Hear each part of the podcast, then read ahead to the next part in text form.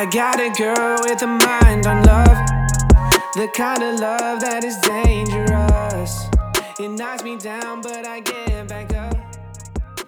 Hey everyone, welcome back to Kevin and the Wu Tang Clan. We've made it to a hundred episodes. I cannot believe I've done a hundred of these already. Um, it's been fun week in, week out doing these and producing these for your people to listen to. So um, can't wait for people to listen to this one as I have my brother on talking about week 10 of the NFL season, give our picks for week 11. So we kind of discuss all the wacky things that ended up happening in week 10.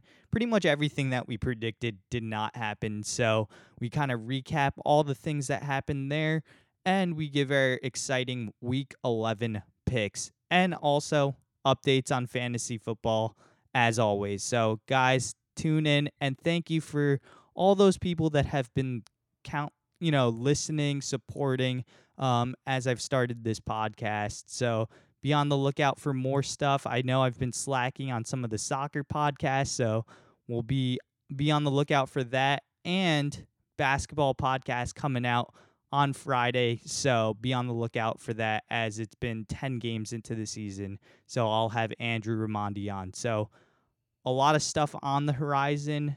Um, yeah. So let's give my brother a call.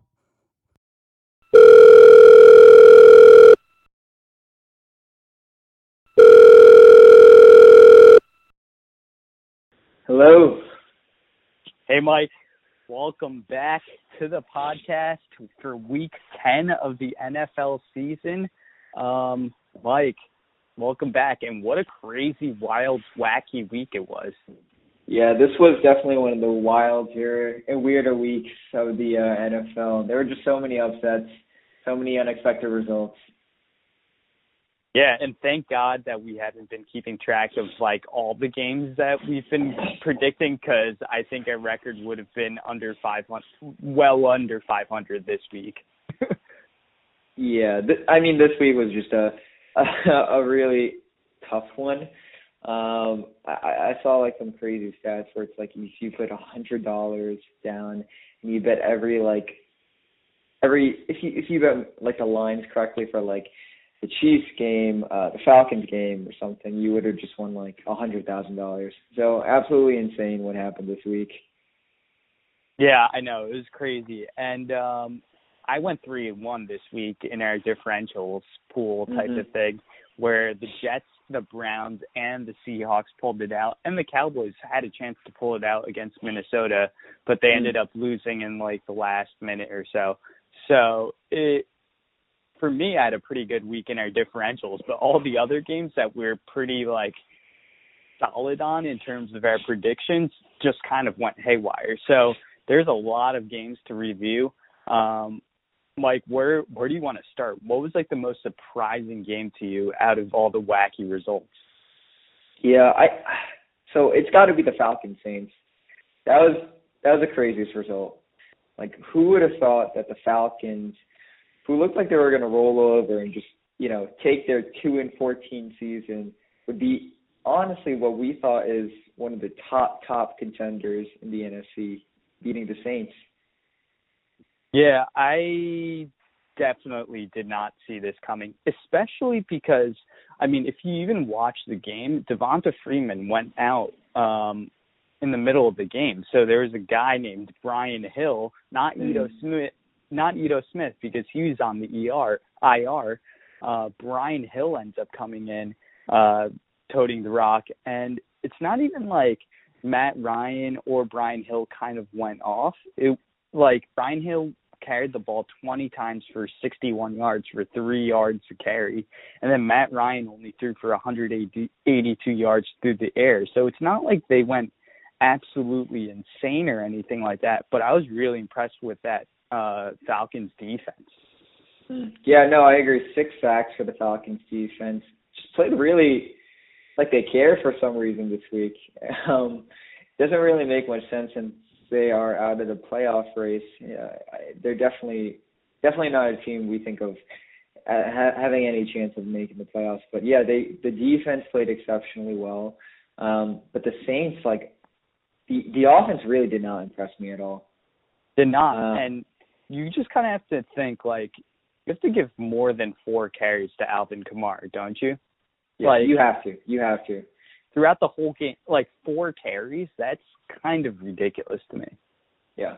Y- To give a, a top five, top six running back in the league four carries, like I don't know, maybe he's hurt, maybe he's dealing with some lingering injuries, but I mean, you have a solid backup in Latavius Murray too. So, I mean, you got you got to feed the ball to your running to to your running backs a little bit more. It seems like every play, like Drew Brees was going back to pass. Um, and yeah, I just I, it wasn't working out for some reason. I think that the Saints are really dangerous right now when they really have Alvin Kamara going. You don't really know how they're going to hurt you, but it just seems like they relied on the pass game way too much. And I know the Falcons secondary is is definitely one that you can exploit, but um you know, just to just to keep relying on the pass game versus giving the ball to Alvin Kamara, I it, it didn't make much sense to me. Yeah, it it really perplexed me that they weren't even like force feeding Kamara in that situation. Um, but yeah, it was it's surprising that the Falcons won by that much and um I don't know what we can kind of write it out off as. Maybe it was just a fluke game and maybe the uh for the next week or so we'll see the Saints kind of recover, especially with the juicy matchup against the Bucs. Maybe Drew Brees bounces back and they have a nice nice game, but uh yeah, did not really foresee that happening, especially with this with uh the Falcons entering the game at one and seven. Um Mm. so that was an, a surprising result. For me, one of the other surprising results was I mean Titans Chiefs. I mean, the Titans are a pretty good team um, from their record, but I don't think anyone really foresaw that happening where this Titans were to, able to pull it out against this Pat Mahomes uh, Chiefs led offense. And Mahomes had a great day, 446 yards through the air, three touchdown passes. Yep, he looked great. But but the the Chiefs defense has some work to do um if they're going to enter the playoffs and be serious contenders against it looks like Baltimore and the Patriots uh leading the way atop the AFC. Yeah, and I think that a lot of teams are starting to figure out how to play the Chiefs. Um, obviously, you try and limit what Patrick Mahomes can do to you by really controlling the game clock with your run game. Derrick Henry, like the Chiefs' defense, especially their run defense, which is so porous. Like Derrick Henry, every time he ran, you you thought that he- he's just so much bigger than, than their uh, front seven, and also you know averaging eight yards per carry, two touchdowns, almost 200 yards. That's crazy. Like, yeah, the Chiefs really need to get their defense um, in order, and also their special teams. Like, kind of a kind of kind of let them, you know, the Titans get back in the game at the end there. Oh yeah, totally. And I I, just think those it kind of just shows like while offense is becoming more and more important in the NFL and probably the more most dominating factor amongst the three phases of the game, it shows that if you can't stop the run and especially with the offense that the Chiefs have where they have a quick strike offense, but you want to limit the opportunities that they get, that if you're able to do that, then you have a fighter's chance in terms of being able to pull out a result against this Chiefs team. Yeah, and I think you were talking about offense being like um this huge wave in the NFL, but if you look at like the two best teams in the AFC and NFC, right?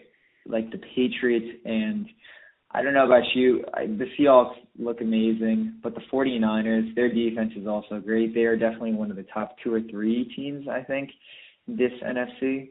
Um, but yeah, like defense is really leading the charge for those teams. Um, but yeah, like this Kansas City Chiefs game, uh, how how worried are you if you're a Chiefs fan? I mean, right now I wouldn't be as worried. It's just that they're sitting at six and four now, and they have. I would, and I don't. I wouldn't even count the Chargers out, sitting at four and six. I mean, we're kind of in love with the Chargers on this podcast, but um even the Raiders sitting at five and four now, they're only a half a game behind with um a couple divisional games coming up that are really important for the Chiefs. They have that important Monday night game against the Chargers who if the Chargers lose that game, they're pretty much out of the playoff picture. And then they have the Raiders the following week um, as well, and then they have the Patriots on the road. So these next three games are going to really determine what ends up happening with the Chiefs and their playoff picture. Yeah, I agree. I, I I wouldn't be too worried if I'm the Chiefs, to be honest. Um, I think that they win two of those three and make the playoffs and win the division. But you know, it's it was a very surprising result. It totally was, and one. I, I mean, I think one of the, actually the one thing that we kind of kind of kind of glossed over in that Atlanta Falcons and the Saints game was Younghoe Koo, Mike. Younghoe hmm. Koo. He ends up Picked going him up. Six, for six on all of his kicks, three for three on his field goals, and three for three on his extra points, uh, or two for two on his extra points, and I think four for four on his kicks. Uh, so amazing, amazing uh, game for him. So really excited to see that happening to a fellow Korean, fellow fellow Jersey. Shout out to Ridgewood, New Jersey. So uh, that was really cool to kind of see uh, that end up ending up happening as Mm. well in that Falcon Saints game. Yep, yep. Had to pick him up in fantasy. Uh, the Koo luck charm. So we'll see if that turns around my uh, my fantasy woes. Yeah. Um, other games that we could get into that were surprising. I would say um, the the other game that was fairly surprising um, that maybe some people were a little shocked by, but because of maybe the quarterback injury to Jacoby Brissett, it wasn't as surprising. The Miami Dolphins pulling out a win on the road against Indianapolis, 16 to 12. Um, Miami really has no incentive to win at all, but um, they were able to pull out an ugly win against the Indianapolis Colts on the road.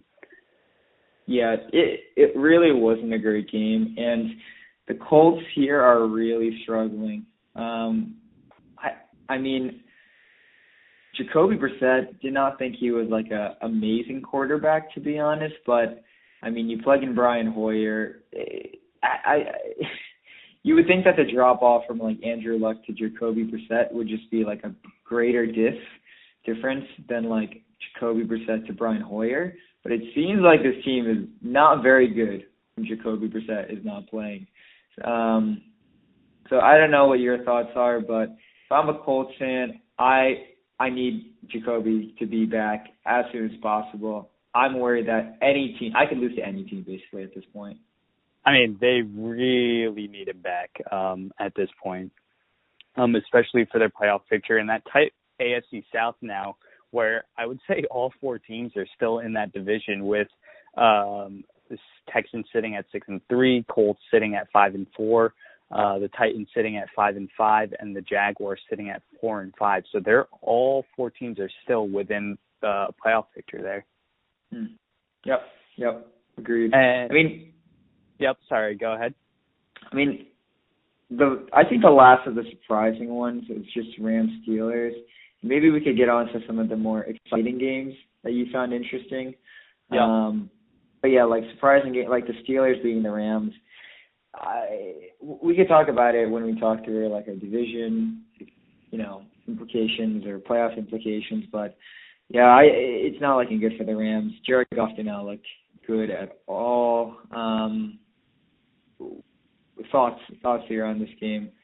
I mean, I think my thoughts on the game was how impressive that Pittsburgh defense looked and the amount of edge pressure they were able to get on Jared Goff. Like he literally had no time to throw the ball um in passing situ and in known passing situations.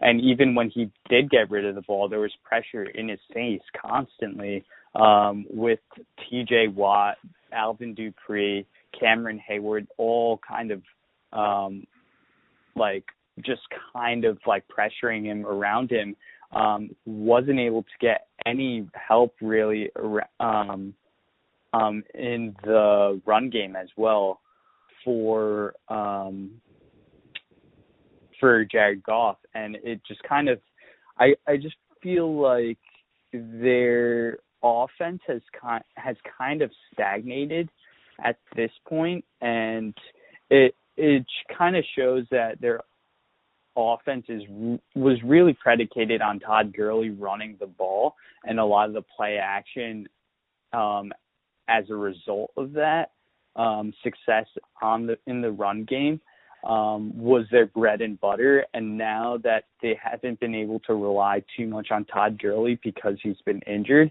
it's become a problem when Jared Goff has to make a five step drop and go go back and throw the ball. Yeah, I mean, I, I don't quite get it though. Like, I still don't quite get what Todd Gurley's deal is. Um, I don't know if it's like a load management piece, but he looks pretty good out there. They just don't want to feed him, give him more than like 15 carries. Well, um, they they better be feeding him the ball sooner rather than later because there's not going to be really any load management for him to kind of manage going into the playoffs because they might not even make the playoffs at this point. Yeah, and if they don't make the playoffs this year, this is kind of their all-in year. Uh, you start having to pay some just crazy contracts, um, and your title window is kind of like this year, maybe next year. So we'll we'll, we'll kind of have to keep our eyes out for the Rams, but that was kind of a huge game for the Rams. They can't really drop anymore. Um, just the fact they lost to the Steelers, they they just can't drop any more of those kind of close uh close games, right? Especially with how well the Vikings look, the Seahawks look. It, it's just not a good look for their chances on the playoffs. Totally agree with you. And if you look at it, the Vikings are sitting at seven and three now with that key win against the Cowboys on on Sunday night, and uh, the Rams are sitting at five and four. So it they're already two wins back um, of the Vikings. So it's going to be really tough for them to kind of make up ground in that NFC playoff race. Um, and you know, I was I think we're both a little bit surprised that the Viking. Well, I guess you weren't too surprised because you ended up choosing the Vikings um, to win in that game, but. I was surprised that Kirk Cousins was able to pull it off on the road on Sunday night um, during that during that hugely important road game for them. And there's playoff implications on both sides for them. For the Vikings, they look like they're putting pressure on the Packers in the NFC North. But for Dallas, they're in a dogfight with the Philadelphia Eagles, tied on record, sitting at five and four now for that NFC East crown. And it's kind of looking week by week a lot better and better about my beginning of season prediction of Philadelphia moving forward in the NFC East, especially when you compare schedules between the two teams. And I would say the Eagles have a little bit more of a favorable schedule in comparison to the Dallas Cowboys. Yeah, no, I I would agree with that. It, it was definitely a great. I I actually really enjoyed this Vikings Cowboys game. I was really impressed with the Vikings defense in particular. Just anytime Ezekiel Elliott got the ball, they managed to get some really, really key stops. Um, one really important one was like on the last drive when Dallas went for it on fourth. For them to stop them was just like their defense. Their defense looks like a top five unit, right? Yeah, especially was, their run defense. I was really impressed by their run defense, just because like Zeke, he looked when he was running the ball, he looked discouraged in terms of in terms of running the ball. You know, carry after carry, not getting anything. He ended up only having uh 47 yards total on 20 yard, 20 carries. So um mm-hmm. the Vikings re- I think really kind of made it a mindset for them to stop the run and I think overall that's kind of what you have to do with this Dallas Cowboys offense. You just kind of load the box, stop the run um, against Zeke on first and second down, and then you kind of take your chances with Amari Cooper, maybe put one, you know, go man to man and then uh, double and double him over the top with a safety, and then you take your chances across the board with Michael Gallup and Randall Cobb going man to man over there, and kind of see, see what other guys can beat you besides Zeke and Amari Cooper. Mm-hmm. Yeah, I mean, honestly, like Dak looks great in that game too. He had three touchdowns, almost 400 yards, so he looked good. It's just, I, I, I mean, honestly, like the Vikings. For me, it wasn't that the Cowboys looked bad that game. Just the Vikings. It, was really impressive to see how well that defense played, and Kirk Cousins for stepping up yeah, yeah. that game. I totally agree with that. I think, I mean, the Vikings definitely were the ones that won the game. It's not like the Cowboys necessarily lost it. It's just, I think that's just kind of the model slash formula you kind of take when trying to beat this Cowboys team. Mm-hmm. Like, and I think you kind of saw that with the Jets doing something similar against the Cowboys when they won as well. Right. And in terms of other interesting games, I mean, I think that the game of the week has to go to the Seahawks 49ers game. Oh yeah, the, that was clearly the most exciting, probably one of the best games of the season thus far. Mm-hmm. Um, just do you want to kind of like recap what ended up happening, like going into overtime, and it was just like crazy in terms of like, like first of all, at the end of regulation, um, I I don't even remember the guy's name, the kicker's name for San Francisco, but mm. he ends up tying it um at 24. His name's Chase McLaughlin. Ends up tying at 24 with a 47-yard field goal, and then he gets a chance to win it at the end of regulation. Um, and, and completely muffs it. Shank, like same exact yardage on the field goal, pretty much the same exact position on the field, and just a complete shank. It it was just like a really bad shank. Um, that was not good. So then they go into overtime, and Mike, I don't know if you've kind of seen the the um, the uh, viral uh, video that's going around social media right now, but we're having a Yanny type of situation, blue gold dress situation. Uh, did um, Geno Smith say heads or tails on the on the coin toss for overtime? Um, I don't know if you've seen that video kind of come across, but clearly the ref thought he said heads. I thought he actually said tails at the time and then didn't think much of it. And then after the game, I was scrolling through Twitter and people were like, "Did he say heads or tails?" And that kind of went off um, on the Twitterverse. Um, so that ends up happening. Didn't really affect anything because yep, both teams got the ball. Both teams got a chance after Russell Wilson had a pretty bad pick. Um, uh, at the end of the first possession for Seattle. Um, not a great throw by him, kind of severely underthrew the ball um, really deep into San Francisco territory. San Francisco ends up coming back down. They couldn't score, so they punt the ball. I just thought the clock management wasn't great towards the end of the game by San Francisco. Like, I think they had under two minutes left with the ball they end up going three and out and didn't run any time off the clock because they threw three incomplete passes. So there was a lot. I think they only burned off like 25 seconds of clock um, to give Russell Wilson t- about a minute 20 or so, I believe, um, time to to drive down the field for a game-winning field goal by ex-Jet Jason Myers um, who ends up kicking the game-winning field goal to win 27-24. Um, just a really exciting game between these two teams, um, and I think these two teams prove that they're two of the best teams in the league um, right now. Yep. Yeah, I would totally agree with that. I mean, in terms of yeah, a, a really bad throw by Russell Wilson, but he was getting chased all game. Like that 49ers front seven, we talk about it every week, but they just like jump at a different speed, if that makes sense. Like I was just watching, you know, some of the highlights again, and it was kind of crazy how quick their first jump, how how quick that first step was. Like, and and, and you compare that against the Seahawks defense, who also had five sacks. Um, yeah, Jadeveon Clowney all game was mm, a destroyer just, for that Seahawks defense. Yeah, like, and that's that's why he made the trade. Yeah, completely decimated that offensive line and was really getting to Garoppolo, and I think Garoppolo was getting jittery in the pocket. Yep, I would totally agree with that. Um, but yeah, Clowney with the touchdown as well. I mean, honestly, the 49ers just looked. Ah, that defense just looked so good. That defense just looks so good.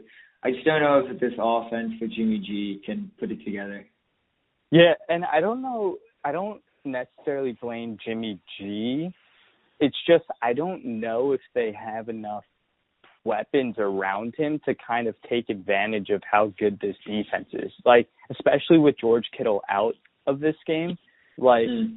he was like relegated to Ross Dwelley, and then his his best pass catching option was Deebo Samuel, who ended up having 112 yards receiving.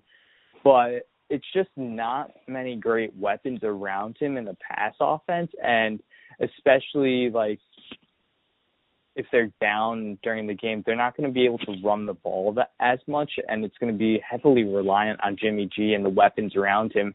And Emmanuel Sanders ends up going out, and mm. um, and that really hurts pass. Yep. that that ends up really hurting them as well.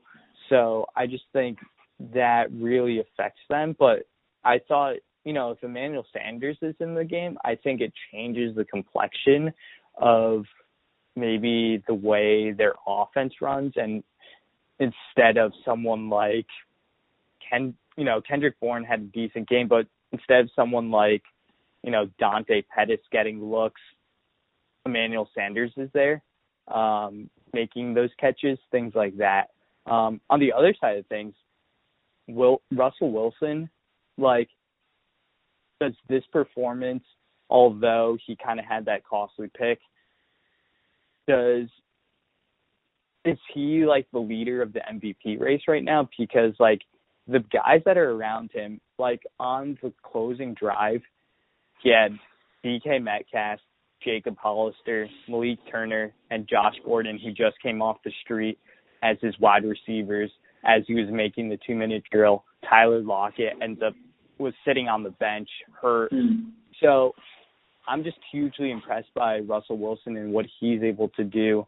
Um, with the weapons around him and it's not like he has like a hugely dominant run game or anything like that when Marshawn Lynch is there, although Chris Carson's doing a really good job. I'm just hugely impressed by what Wilson's been able to do um, with the talent around him. Yeah, I mean, I would agree with that. I, I think he he is the front runner right now, given how much the Chiefs, given how much Mahomes, you know, Mahomes has been injured, he his team success is just hasn't been there, and that's more a fault of the defense. And I think that for the Packers and Aaron Rodgers, I mean Aaron Rodgers looks he he's had a few great games, but you know also a few games where just like, average pedestrian, yeah, kind of just average, yeah, like not MVP, like like it's almost like Aaron Jones uh, takes over the show there when he has like his five touchdown game or like you know another yeah, three, three touchdown, yeah. yeah three touchdown game this week, right? Like it's it's yeah, I I think that the Seahawks, Russell Wilson, given like, you know, he doesn't have the best line either. Um solid running back, but really not that many offensive weapons. He's really making DK Metcalf, like a rookie wide receiver, look quite good and a quite good fantasy pickup. So so yeah, I I would agree with that. Russell Wilson for MVP right now. Yeah, and even with the Packers, like I think even from week one against that Chicago team, they've kind of proven that they are a more well-rounded team, um, especially relying on their defense. They got a huge fourth down stop this week against Christian McCaffrey. It was kind of like, all right, you know where the ball's going. It's going to Christian McCaffrey. Let's see if you could stop him. They were able to do that towards the end of that game uh, to pull out the victory as time was expiring. So that was a hugely important game for the Packers. Kinds uh, kind of maintains their their lead in the NFC North, and vice versa. Or on the other side of things, the Panthers are in the thick of the playoff race, and that could have been a hugely important win for them. weren't able to pull it out. So um, I was really impressed by the Packers defense.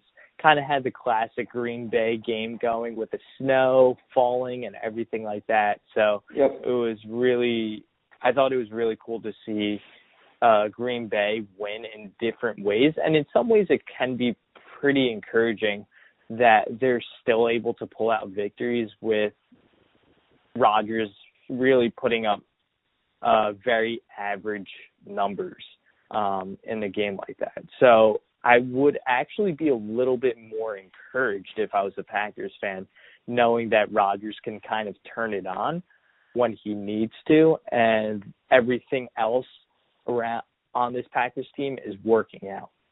Mm-hmm.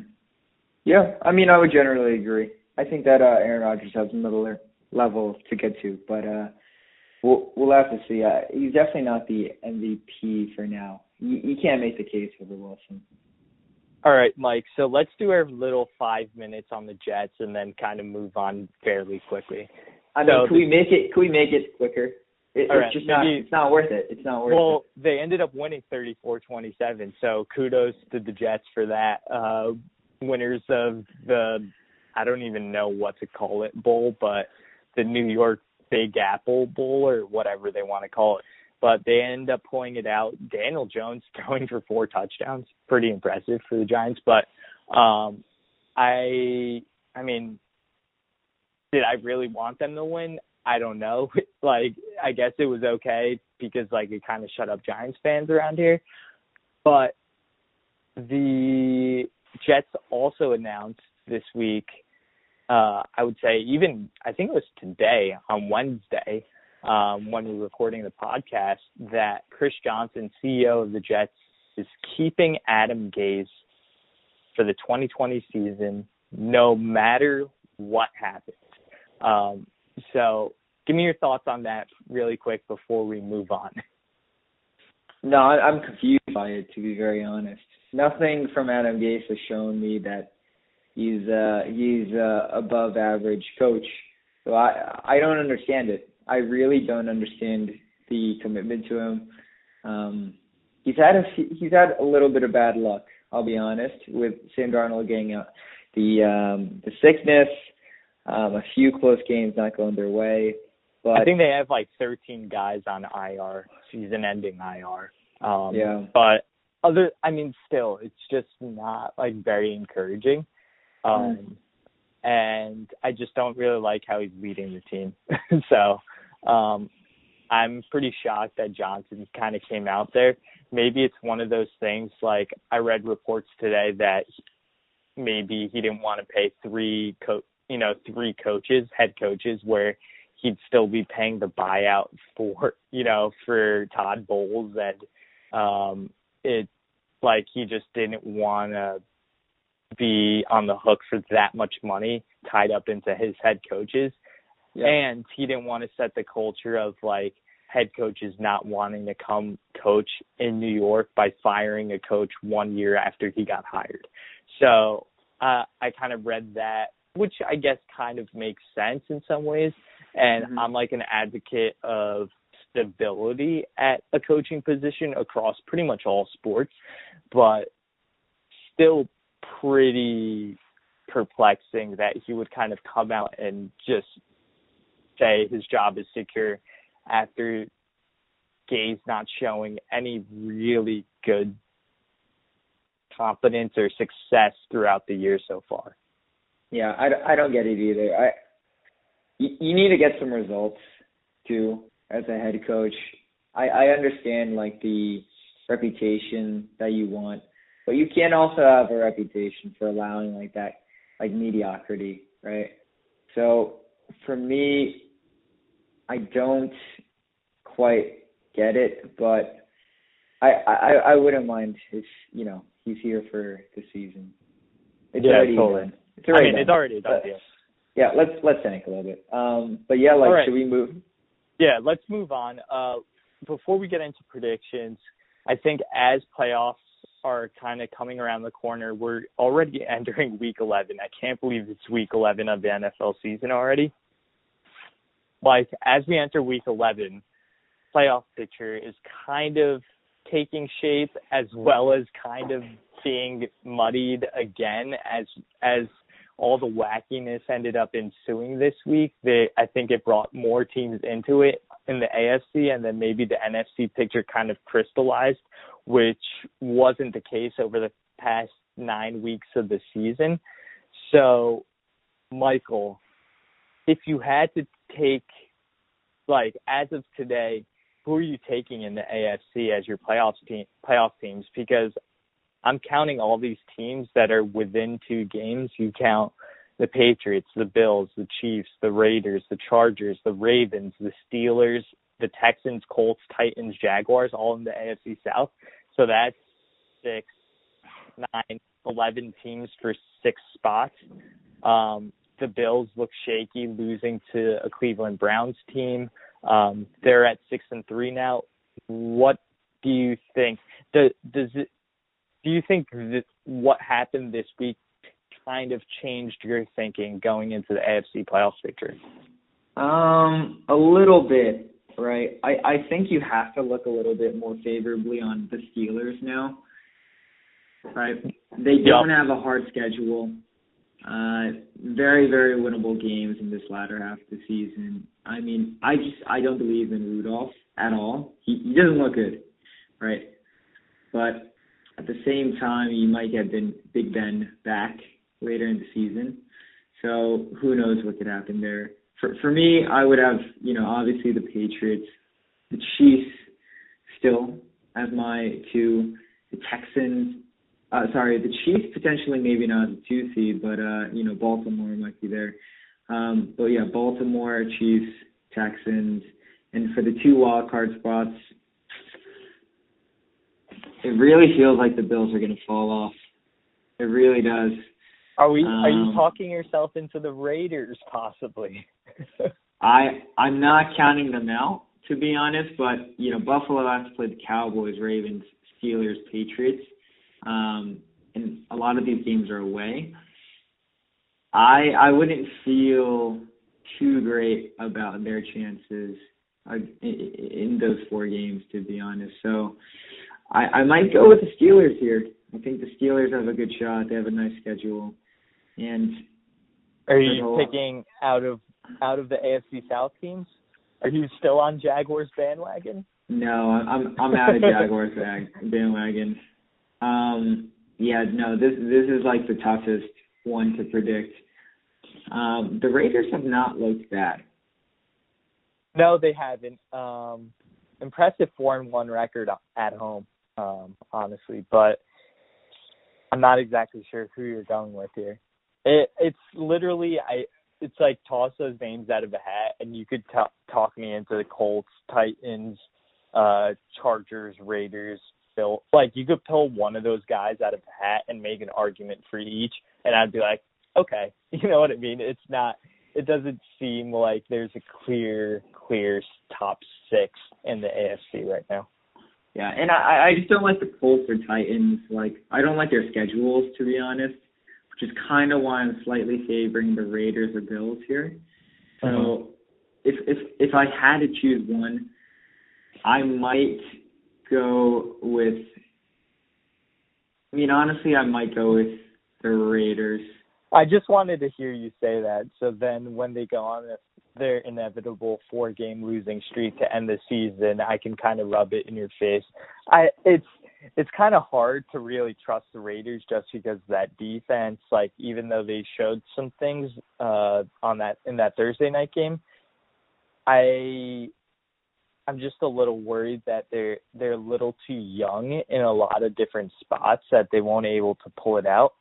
Um, yeah, it's it's really tough though. To like if Jacoby Brissett was still playing, I think the Colts are pretty.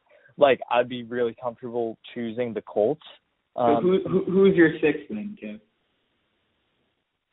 I think my sixth has to be like the fact that the Bills have six wins already is encouraging, but the they don't have like like the do you think nine and seven gets it done in the AFC? Because the three teams that like although they have the Cowboys, the Ravens, the Steelers, and the Patriots, those are four really tough games that they could all lose. The three games that are remaining on their schedule are the Dolphins, the Broncos, and then the Jets. So those three those aren't those aren't gimmies to be honest. I don't think that those are gimmies. Yeah, I wouldn't say they're gimmies, but I would say the Bills would probably be favored in all three of those games. Yep, I, I would agree with that. So my question is, does nine and seven get you there and they only have to go three and four to get to nine and seven? Like it's gonna be really tough. Like the Chargers are sitting at four and six right now. Like, are they gonna go five and one to end the year? Um Probably even not. the you know what I mean? Like it's gonna be tougher for teams like that um to get to get there. The Colts, the Titans, like I really have no idea. Like maybe I can just give my top five and then see whether things crystallize. If I had to give it though, Steelers are my clear number five at this moment. Number six, give me the Titans. Actually, you know they're sitting at five and five, coming off that Chiefs win. Um, they have a they have some. Now I'm not loving their schedule. Looking at it, they have Texans, Saints, Texans to end the year, and they still have the Colts and the Jet. Like, there's a lot to be like kind of unpacked in that AFC South still. Yep. So, uh, maybe the Raiders are looking like the best bet at this point, but maybe to be contrarian, I'll just go with the Bills then at number six still. Um, And got it. That makes no, that makes a lot of sense. Um yeah, Yeah. I, I I know problems with it. yeah, it's just really tough to kind of determine who's going to be like there. But let me go with the Bills, number six. Just schedule, pure schedule. Like they should be able to beat the Dolphins, the Broncos, and the Jets. Um, and it's not like the Steelers are like going to be like. While it'll be a tough game, I just don't think it'll be like no one's really scared of Mason Rudolph either. So it, I would say that's more of a 50-50 type of game, even though the Steelers look really good. Yep. I would agree with that. So let's turn our attention to the NFC before we kind of get into our picks, Mike. Um, the NFC East, I think I'm riding with the Eagles. Um, with the way the Cowboys ended up losing that game, they're tied in record, and if you compare both schedules, the Eagles have a little bit more of a favorable schedule uh, to end the year. So I'm sticking with my preseason pick with the Eagles. Then seems like the 49ers and Seahawks are pretty much locks at this point to make the playoffs. Um, the Packers, Vikings, I would say are locks, and then the Saints. Like it, be, it looks like the NFC's a little bit more crystallized um, now with the wacky week of Week 10 behind us. But do you see any other potential people that are in the race still? Like we've kind of mentioned the Rams, um, the Panthers are sitting at five and four as well. Um, and then the Eagles and Cowboys, whoever you want to pick, um, that can compete for the wild card. But seems like the NFC's kind of ta- playoff picture is kind of taking shape a little bit more. Yep, I agree with that, especially with the Seahawks beating the 49ers. Um, yeah, for me, I, not not too different, but I have Dallas actually still. Um, Green Bay, Minnesota, New Orleans, and um, 49ers All Seahawks. hmm Yeah, I, I I think we're pretty much in agreement there.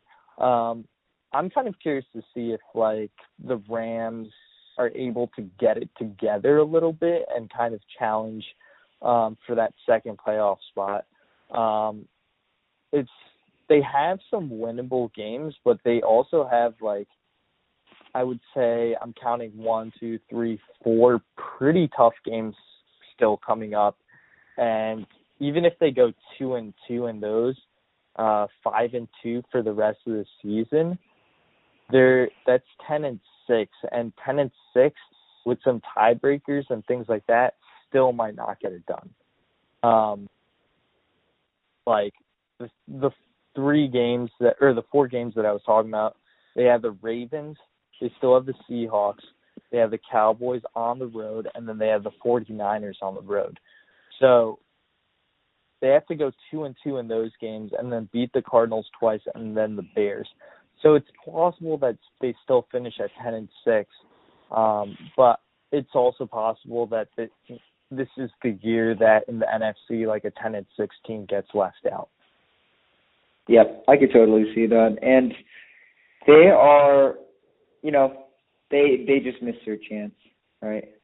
A little bit. Like they they have the team, they have the talent. I just don't know if they have it in them to really, you know, try and make a run for it.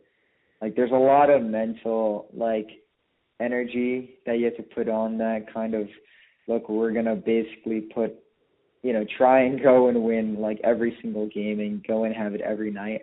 I just don't think that they'll have it for every week. And um yeah. Little too little too late if they do. And it and it is pretty surprising, especially you kind of mentioned earlier in the podcast that this is pretty much their all in year with all the players that they have coming up um due for deals and things like that and especially with Garrett uh Jared Goff's extension kicking in, it's gonna really hamstring the cap for them and uh, limit the amount of players that they're able to bring in, especially because Goff will be on a more expensive deal. So it's going to really limit the amount of moves that they're able to make in terms of bringing in veteran player veteran players in different positions in comparison to what Goff's cap hit's going to be um, now in comparison to what it was when he was on a rookie scale deal. So I'm a little like this is the time for them to really make the push, and I'm not sure if they're going to be able to um, make the playoffs because of it. So, Mike, totally. let's go into our picks for Week 11. I'm sitting at eight and five right now uh, with our picks, so it looks like I am in the lead uh, for that. Um, I'm looking pretty solid right now um, or eight and six, I believe. So I'm I'm I have a two game advantage right now heading into week 11. That week 10 ended up really ha- ha- helping me out. So let's go through all the games. We have the Thursday night game, Steelers versus Browns. Uh, Steelers are away on the road at the Browns. Who do you have? I Pittsburgh here. I have Pittsburgh here as well. Um, I think their defense is just for real. Like I picked them up in fantasy, and they've Minkah Fitzpatrick's unreal. He's been having a really nice return on their in, their investment of a first round pick uh, since coming over from Miami. So he's been outperforming that deal, and um, as long as Pittsburgh kind of plays that old school like NFC North type of football where they kind of run the ball with Conner um, I I really think they'll be able to grind out this win. And um, although the Browns ended up getting a, a really close win against Buff, uh, Buffalo team that's in the playoff hunt, I don't really see it for them. Yeah, I I, I kind of see a path with the Browns. I think this will be a closer game than we all think. Um, and you know, I, I, I don't feel comfortable fully picking the uh sorry the uh, Steelers here. But for me, it's having Conner back. Um, yeah, in that defense, right? Yep, totally. So, Mike, let's go with the next game. Our Jets away at the Redskins. Who do you have? I'll I'll go with our Jets here. All right, back on the Jets bandwagon. I think I'm going with our Jets as well. Uh, the Redskins are god awful as well. They're sitting at one and eight. Um, I wonder how empty that stadium is going to be down in uh, FedEx Field. Uh, I'm not exactly sure who's going to be wanting to sit through that game, um, but I have the Jets winning on the road. Mike, Jaguars versus Colts, really key pivotal AFC South uh, matchup. Um, it's going to go a long way in determining the playoff picture in the AFC. Who do you have in this game? Yeah, I think this is going to be a, a a tough game. I mean, do they have Jacoby back? Um, I believe um, it seems like he's um, he was a full participant in practice um, today, and he was. It seems like he's expected to start against the Jaguars. Um, that's what was being reported by their local beat reporter um, while do, doing some quick research. So yeah, I, I kind of like the Colts then if he plays, but the Jaguars if he doesn't. It, it's yeah. too much of a, a line to swing. It really is. Um, let's assume that Jacoby plays then. Um, I'll go with the you, Colts. You have the Colts. I'm going with the Colts as well if Jacoby plays. Um, I just think they're a better team overall. Um, he just provides a little something different. Um, he's an above. I like. You would like the way he had been playing earlier in the season. He's been an above average quarterback. Um, oh, totally agree. This year, in the way he's led the Colts, so if he's playing, I'm taking the Colts. All right, Mike. Bills Dolphins. We kind of we we talked about the Bills um, schedule to finish out the year. This is one of their must-win games they have to have before their schedule gets tougher. Who do you have in this game? I I I have the uh the Bills here, and I think they'll they'll win it, but I think this Dolphins team has been frisky. The Dolphins have been fairly good in the last couple of games. Um, mm. Not to oversell a two and seventeen, they beat the Colts on the road, then they beat the the Jets. Um, they've played. They've already played this Bills team um, fairly tough as well a couple weeks back. Um, so I wouldn't be surprised if it's a fairly close game. Um, but I'm still taking the Bills in this game. Um, just a little bit more incentive for them to do well. Um, my Cowboys versus Lions. Um, Stafford, a lot of questions as to whether or not he's um, playing or not. He's back. Yep. Yep. Give Cowboys here. Yeah, I think I'm getting the Cowboys bounce back week for them as well. Um, mm-hmm. Yeah, especially if Stafford doesn't play, it's going to be really tough for this Lions team. Agreed. Yep, totally agree. Cowboys definitely uh NFC, you know, division winner there. So mm-hmm. I, I have to go with the Cowboys here. Yep. Mike, I think this is the probably the best early game of the week. Texans versus Ravens. Um, it's going to be really important game. I think determining who's ends up being the number two seed behind the Pats. Um, who you have in this game? Are the Ravens here, and I I just like how how Lamar how Lamar's playing. I mean, we're talking about MVP candidates, and uh, we kind of left him out. I know we aren't the biggest fans, but he's had two extremely impressive weeks. Um, I was thinking about it. You know what? I'm going with the Texans on the road. Um, it mm. doesn't really make that much sense. I just think there's a lot of hype over Lamar right now, and you're not, not buying it. No, it's not even that. Like I think he's a good player. Um, I just I I I want to see him do it in a like I really want to see him be really consistent. Like obviously he had that huge win against the Patriots. I want to see if he's able to pass this next test, um, beating this Texans team. Um, and I think Deshaun's going to be a little bit. I think he's going to be motivated. Uh, like Lamar's getting all this plaudits. Not that Watson hasn't been getting any attention at all, but I think he'll be a little bit more motivated to kind of show up in this game just because of how much attention Lamar's been getting. Hmm, interesting take. We shall see. I am. I'm not.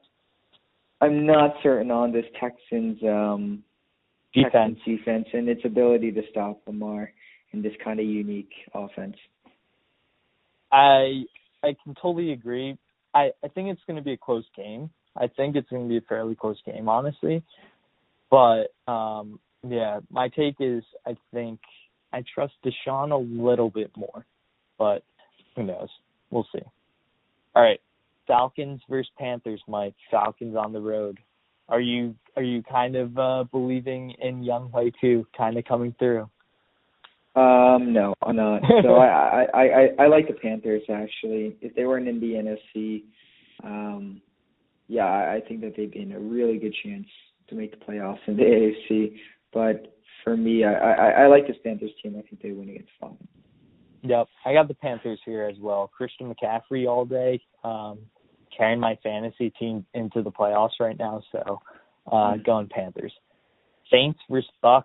Is this a bounce back week for the Saints on the road against the Bucs, Mike?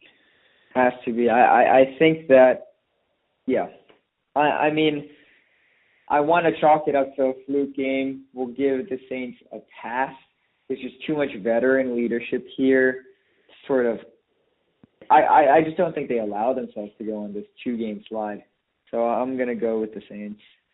Yeah, I go with the Saints here too. Um, the Bucs have been interesting though. They've been like they've been that team that just scores a ton of points, so you just have really no idea what to expect. Um, but I expect the Saints to kind of give the ball a little bit more to Alvin Kamara during this week. Mm, but this Bucs run defense apparently is a top I, I think it might be the best run defense in the league, like top three or something. Well, so, not even so much running the ball, but I just think in space. Uh, I mean, Tampa Bay ended up releasing Vernon Hargreaves, so I think they'll have a lot more mass uh, mismatches um, on the outside um, to kind of take advantage of that. So I w- wouldn't be surprised by some of that. Mm. All right, Mike. Broncos versus Vikings. Who do you have here? Uh, the Vikings. I think it's a pretty easy one. I think this Vikings defense just swallows up um, the Broncos here. Yep, I, I do as well. I take the Vikings. San Francisco versus the Cardinals, Mike. Uh, the 49ers come back. Yeah, I have to go with the 49ers here as well. I like I like the Cardinals to do some interesting things. It was a really close game, but when they played la- uh, earlier this season, but I I just think the 49ers are able to, you know, have their defense and and, and win. Got it. All right, Mike. I think this is the the repeat of the Super Bowl a couple of years ago, Pats versus Eagles. Who do you have in this game, Mike? Yeah, I, I like this game for the Patriots. Um, yeah, this one I had a little bit of trouble on, honestly. Um, for I know you like reason. these, these Eagles here. You like yeah, your birds. I had a little bit of trouble on this one. Um, it I just didn't have the balls to do it, just because the Pats are coming off of a bye as are the Eagles. But I I just think Belichick off of a bye is really tough to match up with, um, and I think they end up pulling it out on the road. But I wouldn't be surprised if this is like a fairly close game going into the fourth quarter. I to trust your intuition sometimes. I'm going with the Pats though, um, as weird as it sounds. Mm-hmm. Um, so Mike, Raiders versus Bengals. Who do you have here? Do we even have, need, is this Bengals team gonna go 0 and 16? Like it's no, really I, I don't think I don't think they do, but I, I like the Raiders here. Yep, I, I'm taking the Raiders here at home. I think they'll be motivated. Um, so I'm taking the Raiders here. Yep, Mike, easy call. Bears versus Rams. Who do you have in this game? Mm, so this is a little bit tougher um, game here, but I, I I I think the Rams we say it every week. They get it together. I, I'm pretty sure I said this last week.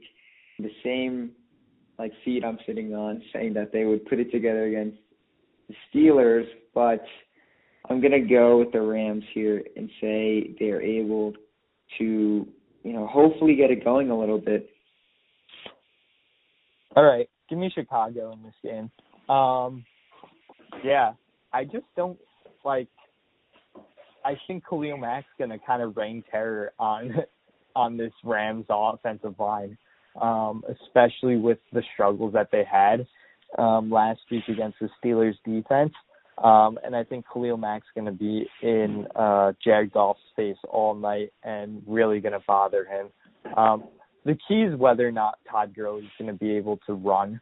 Um, Mhm. Maybe they maybe they show up a little bit more because it's a Sunday night game, but and and this is like despite all the troubles that the uh, the Bears are have been having, um, you know, with at quarterback with Mitchell Trubisky. So um, yeah, give me the Bears in this game. I like it. I like the bold call. Yeah, I don't feel good about the Rams to be honest here. I just don't feel great about them for whatever reason. They have just some weird, bad energy. Uh, that's such a like w- that's such a bad sports take, but it's just like they haven't been there. They haven't been like the Sean McVay like amazing offense uh this year.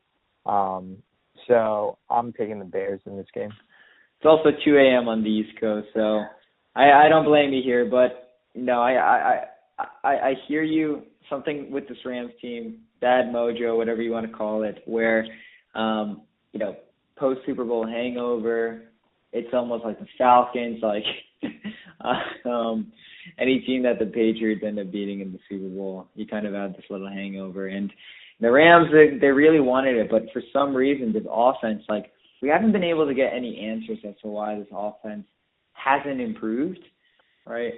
You would think that, you know, maybe there's one week where, you know, the Rams show glimpses, but we haven't seen even a glimpse of it. And we keep thinking it's going to turn on, but maybe it's just, it's not quite there anymore. And Totally. um, defensive coordinators have done their research. Nothing's really changed. Yeah, I'm not exactly sure what's going on with this Rams offense. So, um, yeah, they just don't have the magic anymore of the Sean McVay. Yeah, I, I I mean honestly, I I think you're right with Gurley being able, like being that X factor in us. Maybe I'm underrating him uh, a little bit. Totally. Mike, last game of the week, Monday night game. Who do you have in this game? I think it's going to be a good one. Chiefs Mm. versus Chargers. Who do you have? I I like the game. I I wanted to choose the upset here in the Chargers, but I I have to go with the Chiefs. Well, don't worry, Mike. I'll choose the upset for you. I'm staying on the Chargers bandwagon for no apparent reason, but um, well, give me the Chargers here. Um, Wow. So you think that the Chiefs drop another one? Yeah. Um my logic behind this is I just think the the defense isn't as good and it's like it's it's gonna be getting into the shootout and like not that I, I clearly think the the Chiefs are favored in this one, uh, or maybe slightly favored. I don't know what the line is. Um, maybe take a quick uh, look at the line, Mike, for me. But um, I I'm feeling I get from this game. I just think that the Chargers typically they are this type of team when everything it, when their backs are against the wall they somehow come through um and i just think this is one of those games where it'll look odd uh for a lot of people but people but i'm going to be like oh yeah that's the chargers that we've seen over the past couple of years where they start off slow they sh- like they lose games that they shouldn't lose and then they win games they shouldn't win so yeah it, it's just like classic Chargers where they one week lose to the Raiders and then they beat the Chiefs. So give me the Chargers in this game. And No, I- lo- I hear you. Yep. no sense. Yep. And the Chargers don't make any sense, but at the same time, I I, I can't I can't go with the Chargers just because Mahomes is back. He looks great. I Totally, totally. I, Mel, I Melvin totally- Gordon hasn't been able to put it together as much either. Um, He looked pretty good in that Raiders game. Uh, granted, but it's, it's a Raider. The Raiders don't have like just as bad, so maybe it's a a kind of repeat week for Melvin Gordon. But I haven't been impressed with Rivers either. I I just don't think that That's if it really does problem. get into if it gets into a shootout, right? You you just can't beat the Chiefs at a shootout, right? yeah, yeah. I'm not no, I get it. confident. I'm not confident in Philip Rivers at this point of his career. Yeah, I totally get that uh, point of view. But all right, so Mike, going through the three differential picks, I have the Texans over the the Ravens. You have the Ravens. I have the Bears over the Rams. You have the Rams, and then I have the Chargers over the Chiefs, and you have the Chiefs. So those are three picks that we differ on. We'll see where we end up next week. Um, hopefully, you're able to catch up a little bit um, in, in air cool. But Mike, um, let's move on to fantasy. How did it go this week? Yeah, it was a rough, rough week. Um, You said you were one and one this week, right? So, no, I I really thought I was going to be one on one. Um, uh oh. Unfortunately, Monday night no. Monday night miracle for someone. No, no. I, I you know, you would think that DK Metcalf would, you know, I think I texted you Sunday like morning, and it looked really good for my team, but you know, stinker after stinker. I I put up like 60 points in that league. It it was ridiculously bad, Uh oh. and the team I lost to had like 65. So You it lost? was Oh no. it it it was sad because other teams were putting up the combined scores of our of, of both our teams. So I I lost to the worst player in the league. So I don't deserve to be in the- playoffs. Is this I- I might the make 0 it. 8 team or whatever? Is that No. now? No, that that that league is over for me. So I'm I'm basically not paying any attention to it at this point. There's a nice, you know, weekly winner reward, which So that's you know, what I keep, I keep my eye for. on, but but but for the first one, yes, I I'm basically just um trying to win as many games, but I can't do it. Not a good week. Not a good team. Well, you know, sometimes David- David Johnson. like that. David Johnson, like if I just played a competent real running back, I just I would have won. In Well, I think what I'm weeks, finding so. out is like a lot of Saquon owners and then like a lot of David Johnson owners that chose those guys in the first round are kind of getting screwed because of the injuries that both of those guys have had, and maybe it's just like the lack of production. Um, and then you kind of see any of the guys that kind of chose Dalvin Cook or Christian McCaffrey having really good fantasy years um, because of how well they've been doing. Um, and for me, luckily, I've had Christian McCaffrey in both of my leagues, um, so it's been really working out well there for me. Um, so can't complain too much about that. Another two and zero week for me. I'm sitting in second for both of my leagues, Mike, making my march into the playoffs. Hopefully, I'm able to keep it up. Um, favored in in my league in one of my leagues right now um, to finish first um, to end the year. Versing the first place guy this week, but I'm favored by 20 points. So keeping my fingers crossed there, hoping hoping for the best, preparing for the worst. Um, really liking the Steelers uh, defense. Have those guys in both of my leagues. Um, really putting up a really. Sh- I think they're the number three fantasy team behind the Patriots and uh, the the uh, 49ers um, in fantasy defense this year. So they've been really productive. And my special, basically my special teams, my defense and my uh, kicker have been carrying me through in both my leagues. As, as I have Harrison Butker and uh, Greg Zuerlein in in both my leagues. So uh, working out pretty well uh, on on those points. And uh, yeah, can't complain too much about fantasy um, at this point. It's just a matter of hope. Hopefully, everyone stays healthy and uh, um, just get consistent results. Yeah, it's it's tough. It's tough when you don't have a, a top five pick. Had to choose, I believe, at like eight or ten. So, yep. Yeah, I wish I a Christian McCaffrey. I wish I had a top two pick. So, You know, Mike, sometimes it's really tough to be good at fantasy. It's tough to be a consistent fantasy player like myself luck. on a year on a on a year to year basis. Um and uh yeah, it's just tough. So I think it's kind of really tough to like uh really hang your hat on fantasy and um you never can really like bank on it. But, you know, there's always next year. Always next year to go torture yourself again uh through the fantasy season. So We'll Mike, see on next year. I don't know if I'll put myself through the torture. We'll see next year. Oh wow, that's an interesting hot take. Um, yeah, only six more weeks to put you put yourself through the torture chamber.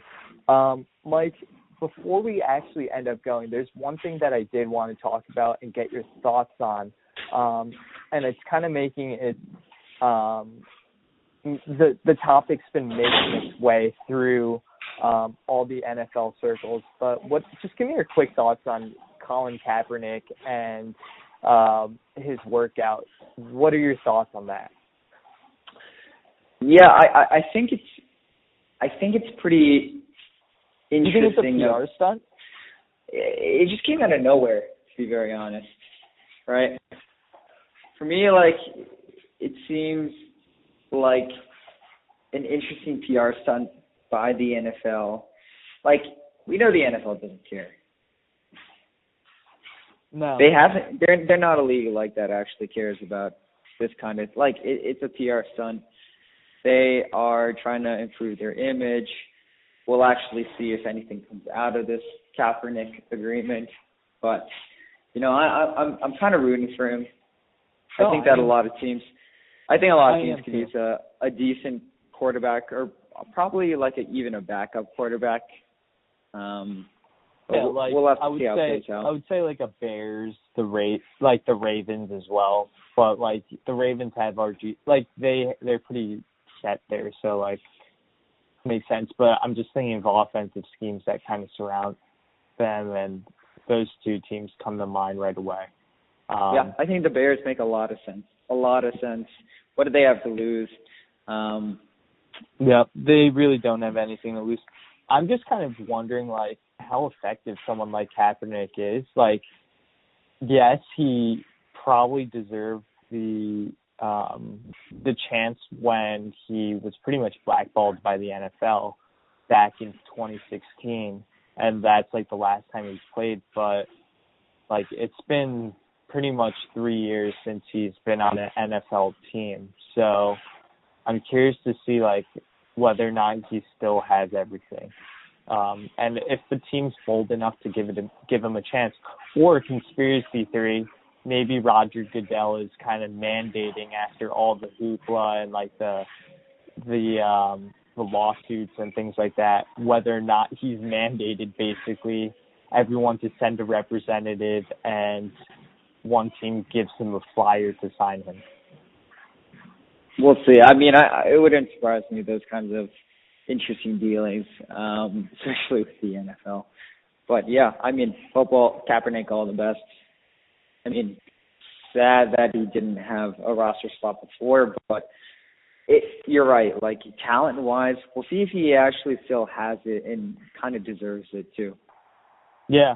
No, I totally agree. It's just hard after three years to come back and do anything, even if he's been doing it in a practice setting. Like it's just different in comparison to like real real game speed. It's like kind of imagining you fencing for three years, practicing by yourself or with like a coach or personal trainer and then being expected to be like, All right, Mike, like you're gonna go to like a go to like an international competition and expect to perform well. Like it's almost unrealistic to think that would happen. Yep, yep. I I, I kind of agree when you put it that way. It's definitely a lot scarier. Yep, totally agree. So Mike, thanks again for coming on and guess what, Mike? This is episode 100, so pretty awesome. Damn, what a celebration! Episode 100. Yep. So Mike, thanks again for coming on. This message and I hope it makes you smile. Don't worry about me, baby, cause I swear that I'll be fine. I got a girl with a mind on love. The kind of love that is dangerous. It knocks me down, but I get back up. And I'm addicted, I can't get enough.